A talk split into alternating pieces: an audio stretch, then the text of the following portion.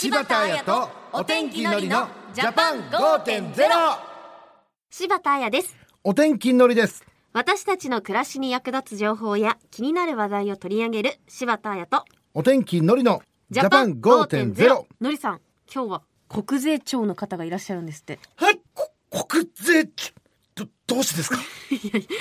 まあのりさんを捕まえに来たんでしょうね。待ってくださいよ、もううんのりはしっかり納税をしてるでおなじみじゃないですかえ本当？え当たり本当って。脱税してるでおなじみじゃなくて真顔で本当って聞かないでくださいよ。いやというか、はい。本当は税金に関する大事なお話があるからですよ、ちなみにのりさん税金を納めてますか？納めてますよ。もっと納めたいぐらいです僕は。もっとそれ気持ちはね、ええ気持ちは。気持ちはね。だって、うん。国民の生活をやっぱ良くするためですからええ。また好感度上げるようなこと言っちゃって。これで上がりますか私の。はい。まあ税金と言いますと毎年春に前の年の仕事で得た収入から税額計算して所得税を納付する確定申告ありますけど、はい。のりさんも私も個人事業主なので、うん。まあ、自分たちでこれをやらないといけないんですそうよね。なんですね。これ今までこの領収書とかの計算が結構大変なんですよね。そう毎月定期的にやっとくと楽なのにそれをサボっていると、後でその分を計算しなくちゃいけなくなるのは、個人事業主あるあるですね。そうですね。わかりますわ。この夏休みの宿題みたいな感じなんですよね、うん。これやっぱためっぱなしにしておくと後でねしわ寄せが来るってやつですよ。いやそうなんですよね。そして会社員の方の場合は年末に社内で所得税の額を計算する年末調整という仕組みがあるそうですよ。所得税を納めすぎていた場合年末に返ってくる場合があるんですって。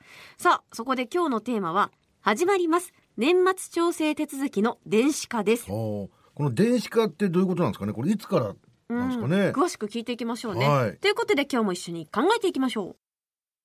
柴田彩とお天気のりのジャパン5.0明日の暮らしをわかりやすく内閣府政府広報の提供でお送りします。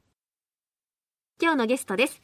国税庁法人課税課長の田島真二さんです。田島さんよろしくお願いします。よろしくお願いいたします。よろしくお願いします。私たちは個人事業主なので自分たちで確定申告をして納税していますが会社の従業員の方の税金ってどうなってるんですか、会社の従業員の方の税金は勤務先である会社が一人一人の所得税の額を計算してまとめて税務署に納付しています。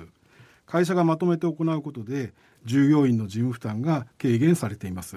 もっとも例えば医療費の支出のある方については確定申告をされる方もいらっしゃいます。いや本当確定申告大変だから、ねえ。会社が代わりにやってくれるのは羨ましいですね。うん。まとめて納付するということですがその税金はいつ集めているんですか？会社の方は従業員の方への毎月のお給料やボーナスの支給の際にその都度所得税を差し引いて納めています。その差し引かれた税額の合計額がこの従業員の方の1年間で納めるべきえ税額になるんですね。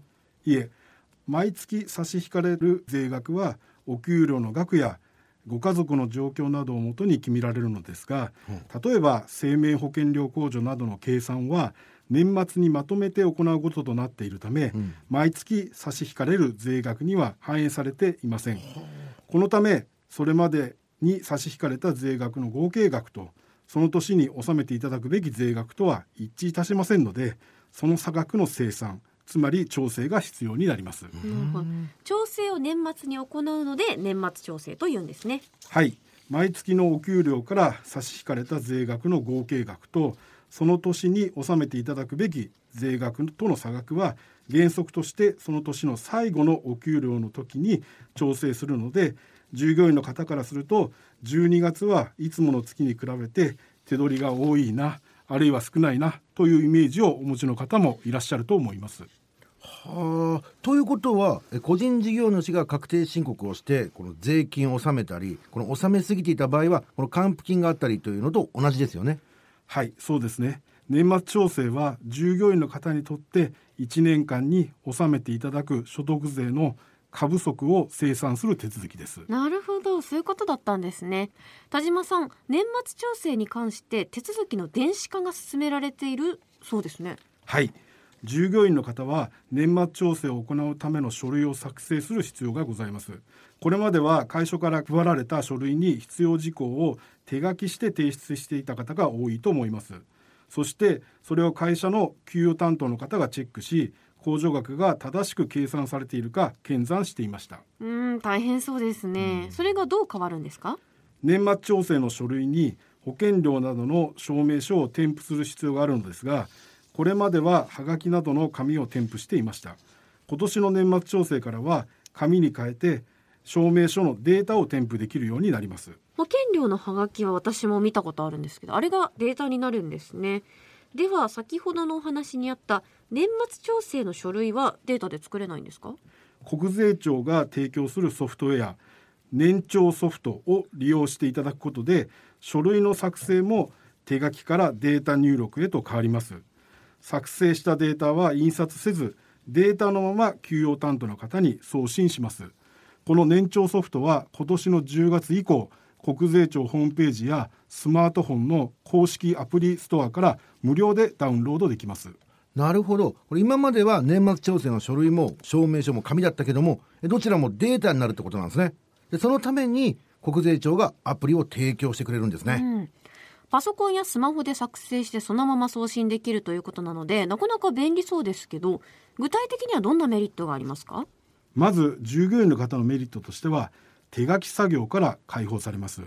また手書きの際に行っていた控除額の計算も年長ソフトが自動で行ってくれます。この年末調整は年に1回だからねこの書き方を忘れちゃう人も多いと思うけどもまあ、自動計算でしてくれるなら楽になりそうですね。うん、確かに。年長ソフトが入力の案内をしてくれるのはありがたいでしょうね。うん、はい。そして紙がデータに変わるので、例えばテレワークをされている方などは家にいながらメールなどで手軽に提出できるようになります。まあ昨今ね、この新型コロナウイルスの関係でテレワークしてる人も増えてるでしょうからね。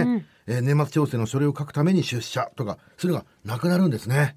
さらに前の年に入力したデータを引き継げますので来年の年末調整の書類の作成はより簡単になります。うんそれは助かりますね。一方会社の給与担当の方にとってのメリットは何ですか？まずあの控除額を自動計算しているため検算の必要がありません。また保険料などの証明書のデータを年長ソフトに取り込むとその内容が自動入力されるため記載ミスのチェックも不要となります、うんこれまでは全従業員の書類を一つ一つ確認していたということですか？うん、それがなくなるのはいいですね。ね。さらに年長ソフトの案内に従って作成するので従業員の方からの質問も減ると思います。これも助かりますね、またデータで保管するため書類保管のスペースも必要がなくなります。いいことずくめですね。ところで保険料などの証明書が電子化されるということですが従業員の方はどうやって手に入れたらいいですか？はい。一つの方法として証明書の電子交付に対応している保険会社などのウェブサイトからダウンロードする方法があります。わかりました。では年末調整手続きの電子化に向けて会社側はどんな準備が必要ですか？はい。まず会社の給与システムを電子化対応にアップデートしていただく必要があります。また税務署への申請が必要です。次に従業員の方に対して保険料などの証明書をデータで取得するようお願いする必要があります。あと年末調整手続きの電子化は政府が運営するオンラインサービスサイトマイナポータルと連携するともっと便利になるそうですね。はい。マイナポータルと連携して保険料や住宅ローンの証明書データを一括取得し年長ソフトに自動入力することができます証明書データは先ほどお話ししたように保険会社などのウェブサイトから個別にダウンロードもできるのですがマイナポータル連携に対応している保険会社の保険に加入している場合にはマイナポータルからまとめて取得できるのでとても便利です。マイナポータル知らなかったですね。じゃあこのマイナポータルからデータを取得するために何が必要なんですか？はい。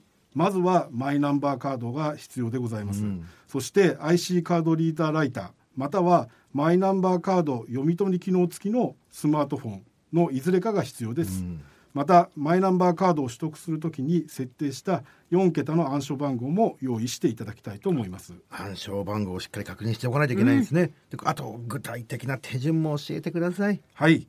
マイナンバーカードを使ってマイナポータルにアカウントを開設していただき民間送達サービスという電子的な手法の設定を行います次に保険会社などのウェブサイトに接続して民間送達サービスと保険の証券番号などを連携させる設定をしていただければ準備完了です、なお一度作業を行った保険会社などについては以降再設定の必要はありません。ええってことは一回やってしまえば次の年から楽になるってことですね。うん、4月にマイナンバーカードの紹介をした時にマイナンバーカードを持っていればどんどん便利になると聞いたんですがこれもその一部ということですね、もしマイナンバーカードのメリットの放送を聞いていない方は政府広報オンラインのこの番組のページやポッドキャストから聞いてください。お願いします。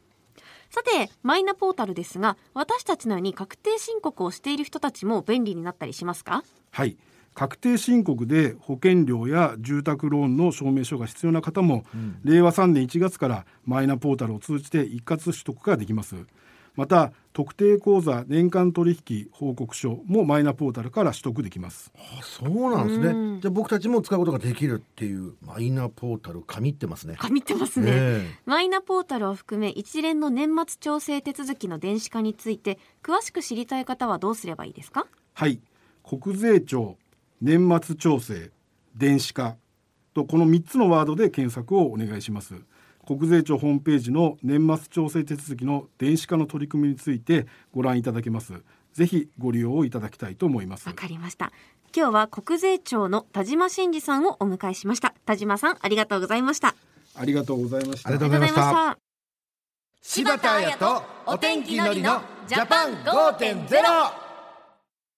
今日は始まります年末調整手続きの電子化というテーマでお送りしました。のりさんいかがでした、電子化でこのテレワーク中でも対応可能なのはすごくいいことですよね。そう。ですね。そのためにわざわざ会社に行かなくてよくなりますからね、え今日の放送やですね過去の放送をもう一度聞きたいという方はですね政府広報オンラインで聞くことができます。ぜひ政府広報ジャパン5.0で検索して過去の配信一覧をチェックしてください。次回はもう10月です。あらま企業や人が東京圏から地方へ移転移住する時の支援についてお送りします。どんな支援があるのか来週のゲストに聞いてみましょう。勉強したいですねこれも、はということでここまでは柴田彩とお天気のりのジャパン5.0また来週。柴田彩とお天気のりのジャパン5.0明日の暮らしをわかりやすく内閣府政府広報の提供でお送りしました